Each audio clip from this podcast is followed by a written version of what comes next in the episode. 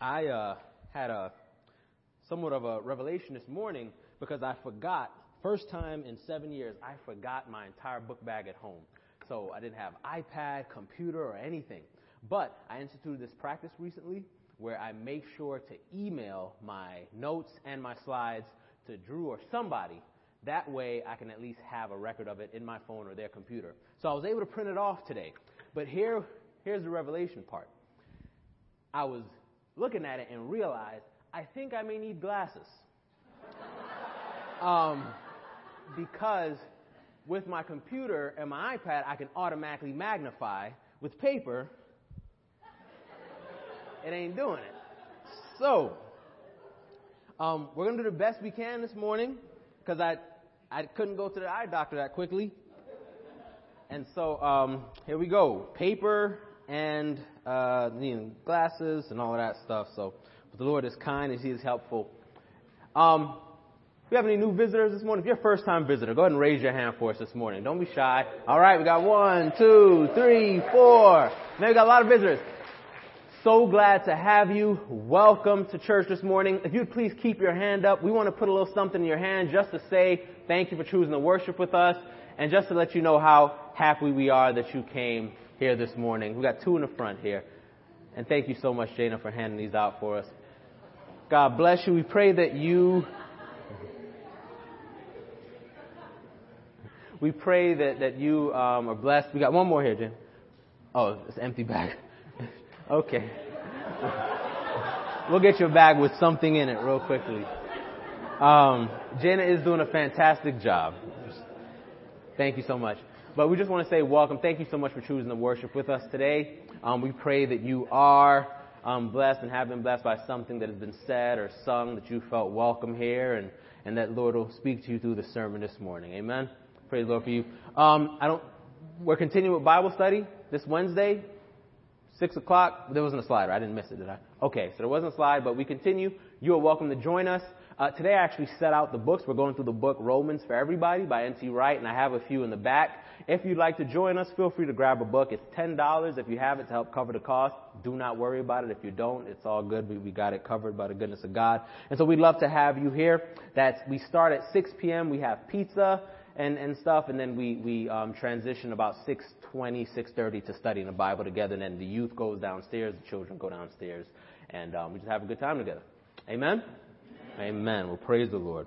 And so today we're going to be looking at um, 2 Timothy, and we're going to be in 2 Timothy for a while, for several for several weeks. So um, it's a blessing to be able to actually go through an entire book to kind of see how God speaks to us, kind of um, in a cohesive way throughout the Bible, particularly reading through an entire book. As a matter of fact, it's usually suggested that when you get to the letters, especially the smaller ones like the pastoral epistles, which would be 1st and 2nd Timothy and Titus, it's suggested that you read them all in one sitting because um, it's helpful for you to be able to see kind of the development of thought through the entire letter. Um, if you haven't done that, it's a good idea to do that, but it's good for us to be able to go through the whole letter together for the same reason. So we were, come, we were coming from 2 Timothy chapter 1 verses 1 through 14. And one of the things I want us to see in this particular letter is that Timothy is experiencing a lot of the very same things that we experience today, particularly as it pertains to challenges to our faith and challenges to serving um, in a ministry. And I don't know if you're anything like me, but whenever I find that people in the Bible so long ago experienced challenges so similar to what we experience today, I'm usually amazed, right? But what I think that um, tells us is one, that the Word of God is timeless, right? I think it tells that. But it also tells us that humanity hasn't really gotten all that far, right? Um, it, it's kind of the same stuff, the same issues, the same things that we think are such hot topics and novel are the same things that they were dealing with back then. And so it's a blessing to know that God's Word continues to guide us and help us in that way. So I want us to see that today. And this is the main idea I want us to get from this passage, which pops up here on the screen. Um, the main idea I want us to take from this today, is somewhat of a long one today, but it's believers persevere in the faith by recalling the perseverance of other saints using the gifts that God has given them or given us, and guarding the truth of the gospel. Okay, that's what I want us to get from this text. We're going to go through each of those particularly today as we go through this sermon. And so I'm going to read 2 Timothy 1 verses 1 through 14, and then we'll pray together and then we'll jump in. You can turn in your Bibles or you can just follow along on the screen up here. And so it begins Paul, an apostle of Christ Jesus, by the will of God, in keeping with the promise of life that is in Christ Jesus. To Timothy, my dear son, grace, mercy, and peace from God the Father and Christ Jesus our Lord. I thank God whom I serve, as my ancestors did, with a clear conscience, as night and day I constantly remember you in my prayers. Recalling your tears, I long to see you, so that I may be filled with joy. I am reminded of your sincere faith, which first lived in your grandmother Lois and in your mother Eunice, and I am persuaded now also lives in you. For this reason, I remind you to fan into flame the gift of God, which is in you through the laying on of my hands. For the Spirit God gave us does not make us timid, but gives us power, love, and discipline. So do not be ashamed of the testimony about our Lord or of me, his prisoner. Rather, join with me in suffering for the gospel by the power of God. He has saved us and called us to a holy life, not because of anything we have done, but because of his own purpose and grace. This grace was given us in Christ Jesus before the beginning of time, but it, not, but it has now been revealed through the appearing of our Savior, Christ Jesus, who has destroyed death and has brought life and immortality to light through the gospel. And of this gospel I was appointed a herald and an apostle and a teacher. That is why I am, I am suffering as I am. Yet this is no cause for shame because I know whom I have believed and am convinced that he is able to guard what I have entrusted to him until that day. What you heard from me, keep as a pattern of sound teaching. With faith and love in Christ Jesus, guard the good deposit that was entrusted to you and guard it with the help of the Holy Spirit who lives in us. And this is the word of the Lord. Please pray with me, friends. Dear God, I do thank you so much for this new Sunday, Lord's Day, we got to come together and, and um, sing songs of praise to your name. I thank you for the encouragement it is to just hear the voices of the saints bellowing out, bellowing out about your goodness and your kindness. And of course, God, I'm just grateful for your goodness and kindness towards us. Lord, I just pray that you would be kind to us as I endeavor to preach your word, that what you want to say to your people would come forth with clarity and conviction for your people. And I pray that every person that hears, with every person that hears, your word would accomplish exactly what you sent it forth to accomplish this morning. What's helpful to say, may it be said, Holy Spirit, and what's not, let it not be said. Keep heresy and everything that is not helpful far from my lips this morning, and also keep it far from our hearts and our ears and our minds. May your name be glorified. We give you the honor and the glory and the praise because indeed you are worthy. In Jesus' name. Amen. And amen. Now, uh, when we read Paul's uh, letters to Timothy, which there are two of them, there's First Timothy and Second Timothy, we realize pretty quickly that Timothy was a man that was prone to discouragement. This is why so much of Paul's words to Timothy and his writings to Timothy are geared towards Timothy leaning into his calling, right? Not giving up, on the faith, standing up for the faith, not being ashamed of Paul um, and and of the gospel. And it's likely that Timothy struggled with feeling discouraged, um, feeling discouraged about the faith, about his calling, and about his mission. But this is for good reason. This is for good reason because Timothy had a lot of things to fight against. Personally, Timothy was a very young man. A very young man for someone fulfilling a pastoral role. You see, by the time that Paul is writing these, limit, these letters to Timothy, it's about 30 years after Jesus' earthly life. And what this means is that the apostles, including Paul, those men who were leading the church, they were at the very least in their early 50s, but it's more likely that they were in their 60s and 70s.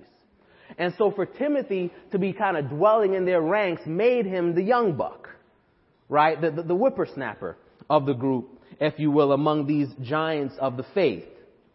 The second thing about Timothy is that he came from a mixed heritage, a mixed race, if you will. His mother was a Jewish believer, and his father was a Greek who was likely not a believer.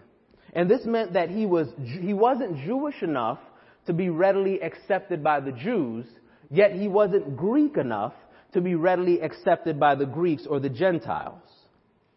Third thing about Timothy is that he was a disciple of Paul who himself at this point was in prison. Paul at this point was essentially a convicted felon. That's what we would say today. Hence, the reason why Paul clarifies that he himself isn't ashamed of his own imprisonment in the hopes that Timothy wouldn't be ashamed either. And just to help you understand what this would be like, um, imagine if Drew, our pastor, imagine if he was imprisoned for some reason, even a, even a very good reason, a noble reason. And now imagine that it was all over the news that this local Atlanta pastor was put in jail. It's likely that they're not going to go into the fact that it was noble or anything. They're just going to say he broke the law, he's in prison. Right? Now add to this that I still went around saying that Drew is my brother, that he's my mentor, that he's my colleague in the ministry. And although I may be able to explain that Drew is in prison for good reasons, folks initially and maybe even continually would be looking at me kind of crazy. Because here I am, a pastor, saying that a convicted felon is my mentor. That I'm following in the footsteps of this man. And this is what Paul, Timothy had to deal with since Paul was locked up for sharing of the gospel of the Lord Jesus Christ and refusing to stop. And lastly, Timothy had to contend with opponents of the gospel. There were people who were vehemently against what Paul taught about the Lord Jesus Christ. And by consequence, they were opposed to what Timothy was teaching as well. And so it's against this whole backdrop that Paul writes the passage that we just read to Timothy, urging him to not give up in the ministry and urging him to hold fast to the correct or sound teaching that he's received from Paul, his mentor. I bet many of you are struggling to get past seeing Drew in jail right now. Y'all like, what, what would that be like? I promise you he would probably have the neatest little cell in the corner there. Little cell. Pictures of the Braves. And I don't know. I, I don't know just thinking about it. But this is what Timothy had to deal with. And so Paul is urging Timothy, don't give up. And another thing to consider about this letter that 2 Timothy is likely the last letter that Paul writes to anybody. And essentially, it's his deathbed letter because what we learn is that right after, is soon after this letter, that Paul is hauled off and beheaded for continuing to preach this gospel of the Lord Jesus Christ. So Paul writes this letter with incredible urgency because he knows that his protege needs this kind of encouragement in order to persevere after Paul is gone. Because with all that Timothy is up against, it would make sense that he would be discouraged and that he would likely think about giving up. And friends, this is what I want us to hear about this backdrop against which Paul is writing this letter and Timothy is experiencing. Being a Christian, brothers and sisters, a follower of Christ, standing for truth, serving in the ministry is not that much easier today than it was for Timothy. Now, I will say this, and I'm grateful for it. There's not a whole lot of beheading going on here in America for this stuff, and I'm grateful for it, but it doesn't mean that it ain't coming. But outside of that, it's not a whole lot easier. And if you're living and serving faithfully in the kingdom of the Lord Jesus Christ, then here's a fact. You're facing some kind of opposition. You're facing some kind of challenge. Okay? Be it personally, relationally, professionally, whatever. And if you are not facing some kind of opposition, it may be worthwhile to ask the question, are you really living and serving faithfully in the kingdom?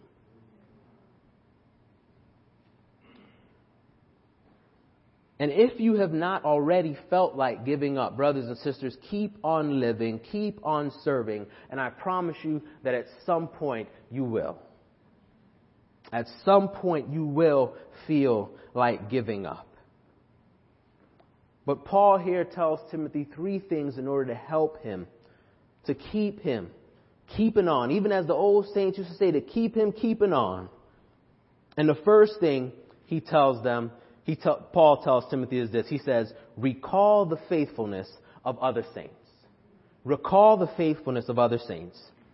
Hebrews chapter 11, another book in, in the New Testament, is called, is called the Hall of Faith. And in that chapter, the writer of Hebrews lists several important figures who were known for their faithfulness to God, particularly under pretty challenging circumstances. The writer writes that not only were their circumstances difficult as they persevered through them, but also they didn't even get to see or experience the fruit of their faithfulness on this side of heaven. And the purpose for this writing was to encourage faith in a group of Christians who themselves were facing difficult circumstances surrounding their faith and who were themselves likely to be tempted to give up. And this is the same reason why Paul lists Timothy's uh, mother and grandmother. Paul wants Timothy to, to recall that these women, women whom he admired and trusted, that they persevered in the faith. The very same faith that they had passed on to him. The hope is that by recalling their faith and their teaching and their perseverance, Timothy would be encouraged to persevere in his own faith.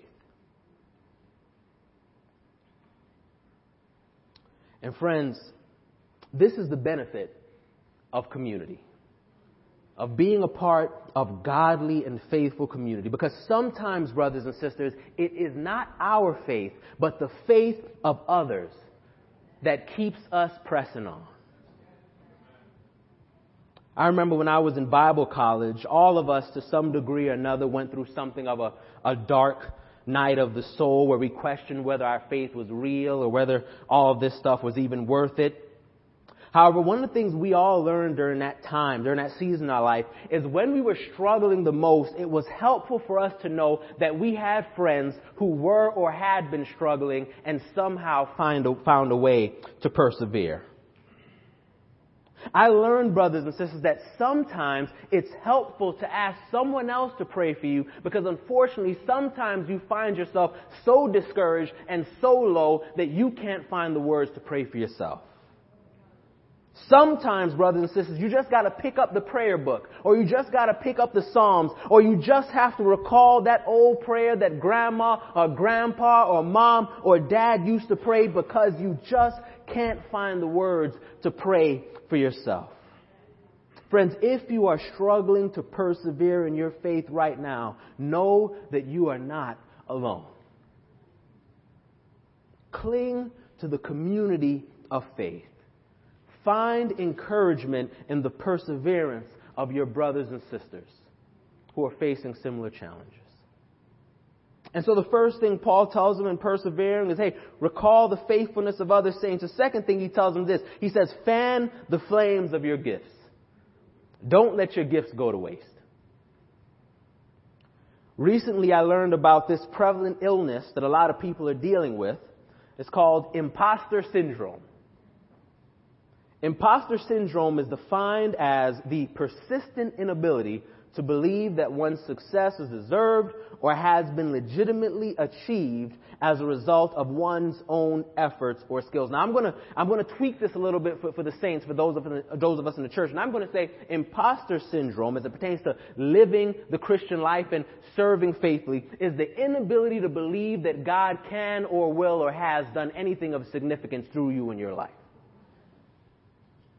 Should I go? I should post that Christian imposter syndrome. I'm gonna go ahead and do that. But does anybody here struggle with that issue? Raise your hand if, if you struggle with that. I definitely struggle with this. It's actually something that I pray about, that I'm praying about regularly. And it's pretty apparent that this was an issue for Timothy. And as I said before, it makes sense because Timothy was dealing with a lot, a lot of challenge, a lot of opposition. One thing that I didn't mention earlier is that it's also believed that Timothy struggled with persistent um, stomach ailments, stomach illness. We know this because Paul actually mentions it in 1 Timothy chapter 5 verse 23. So add to all of this Timothy's own physical ailing or physical limitations. It was hard for Timothy to believe that God would do anything through his little life as great as he had done through Paul and these other apostles that he was serving alongside of. But Paul knew. Paul knew that Timothy was called to serve. And Paul reminds Timothy that Paul's hands have been laid on him. In other words, as a sent one from the Lord Jesus Christ himself, as an apostolos, one of those called out to establish the church, Paul was reminding Timothy that, hey, you may not believe it right now, but look back on when I, the apostolos, the one called of God, laid my hands on you. Timothy, this is your calling.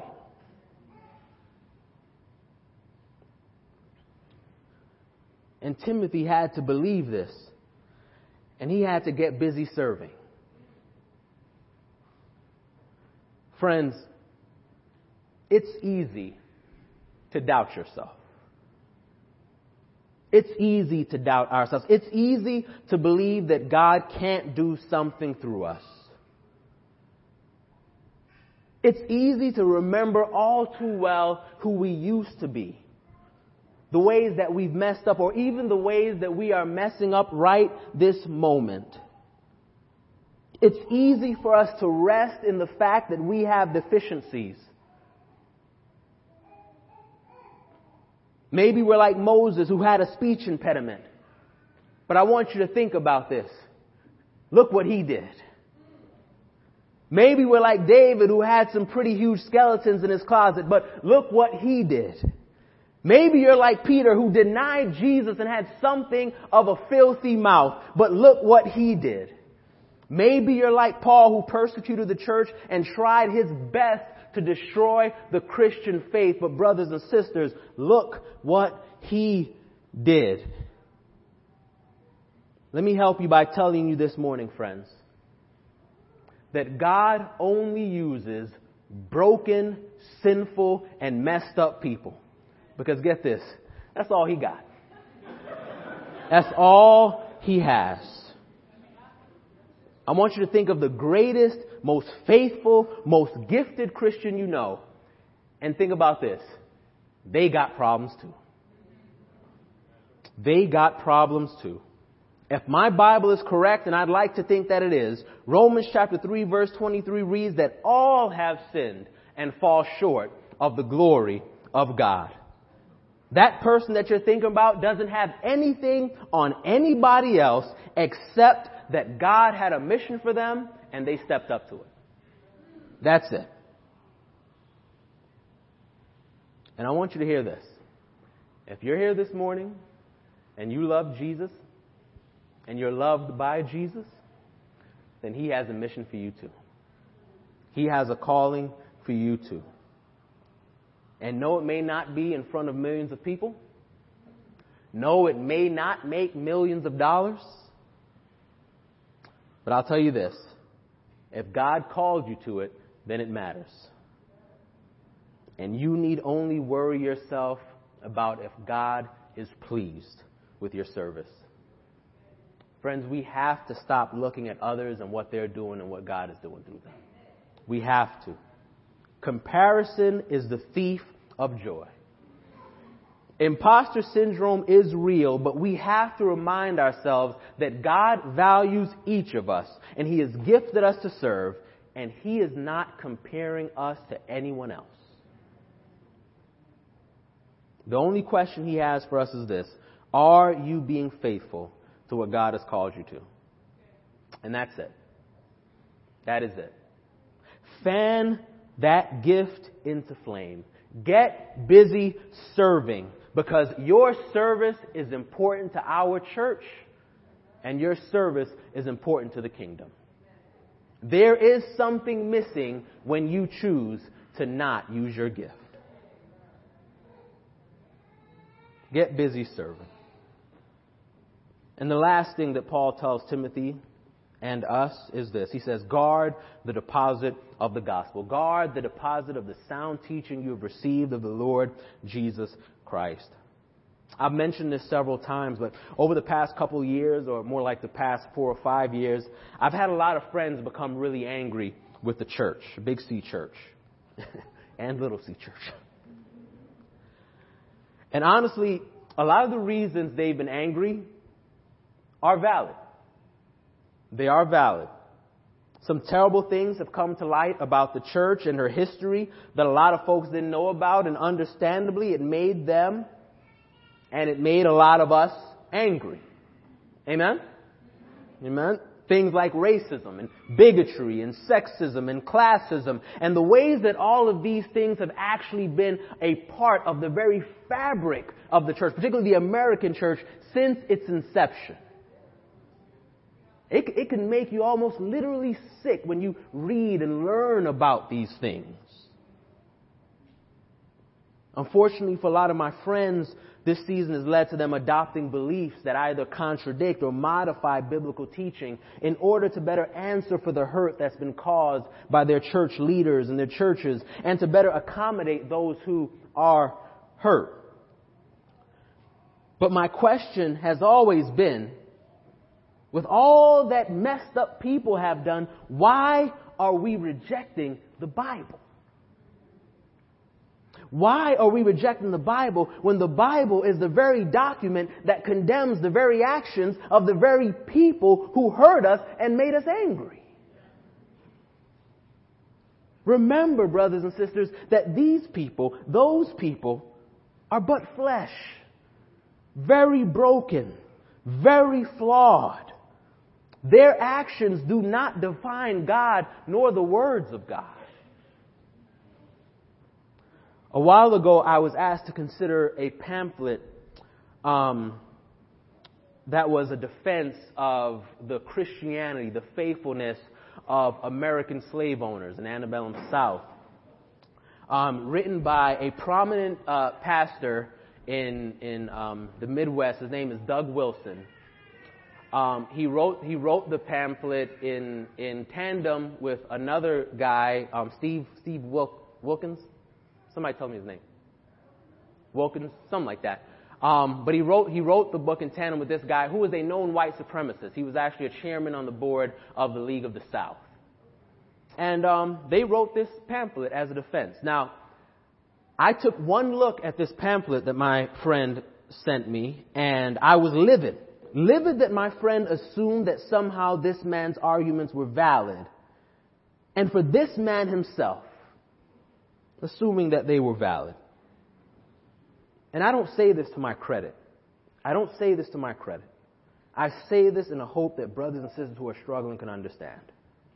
I did not reject the faith when I encountered this man and his racist ideologies.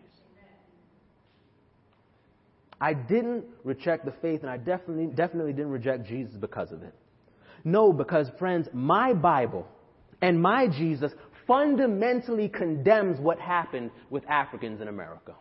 Fundamentally. Exodus chapter 21 verse 16 reads clear as day, anyone who kidnaps someone is to be put to death, whether the victim has been sold or is still in the kidnapper's possession.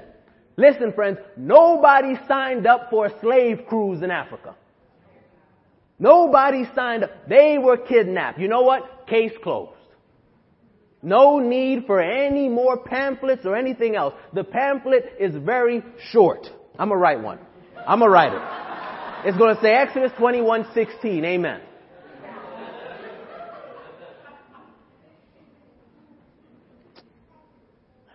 Now here's the thing, friends. A lot of my friends who got hurt, who rejected Jesus, rejected the scriptures, they stumble on some pretty convincing and clear arguments against the scriptures. And unfortunately, they are all in on them. All the way in. They've read the books, they know the counter arguments, and they are standing firm in that stuff. And Timothy had to contend with similar people and similar issues. Not necessarily issues of being hurt, but issues just finding things that they thought were much better than the truth. People were coming up with all kinds of arguments against what Paul and the apostles taught about Jesus and the Christian faith. Convincing arguments. Arguments that were actually leading people away from biblical truth. And when Paul tells Timothy in verse 14, when he says, guard the good deposit that was entrusted to you, Paul is saying, hey, I know there are all kinds of arguments and attacks that are coming against the teaching that you receive from me and that I receive from the scriptures. But Timothy, your call is to guard it. Guard the good deposit. Guard the sound teaching. Defend it from those attacks. And it's so interesting when you look at the original language because that word translated as guard is a word that's difficult to translate and it actually means to be sleepless. Be sleepless. Essentially, don't sleep on those attacks, Timothy. Don't sleep on that stuff coming to discount this truth. Don't give in to them. Fight for the truth you have believed. Fight for the truth you have received. And friends, I think that it's going to become easier and easier to just go with the flow of alternate teachings and doctrines out there. And it's going to become harder and harder to guard and stand for truth according to the scriptures. Because more studies are going to come out, right? More science is going to be revealed. More philosophical and metaphysical definitions of being or existing are going to be readily accepted, and it is going to be daunting to contend for the truth. And not just with other people. It's going to be a struggle internally with our own faith and our own trust in the scriptures. But this is where the gift of Holy Spirit comes in. When we come to faith in the Lord Jesus Christ, the Holy Spirit comes into our lives. And Jesus tells us that He leads us into all truth. The Holy Spirit will preserve our faith. He will help us contend for the truth. He will guard the deposit in us. So we need not fear. Not only do we need not fear, we don't need to know every single issue that's out there. Okay, we don't need to know every single issue, though it's helpful for us to be aware of them. We don't have to have the most eloquent language or rebuttals to the science and the philosophies out there. We just need Jesus. We just need Jesus. And Jesus is enough. We don't need to know all the big words and all the arguments. We just need to know our Bibles. And that is enough. Because, friends, hear this. It's not big words.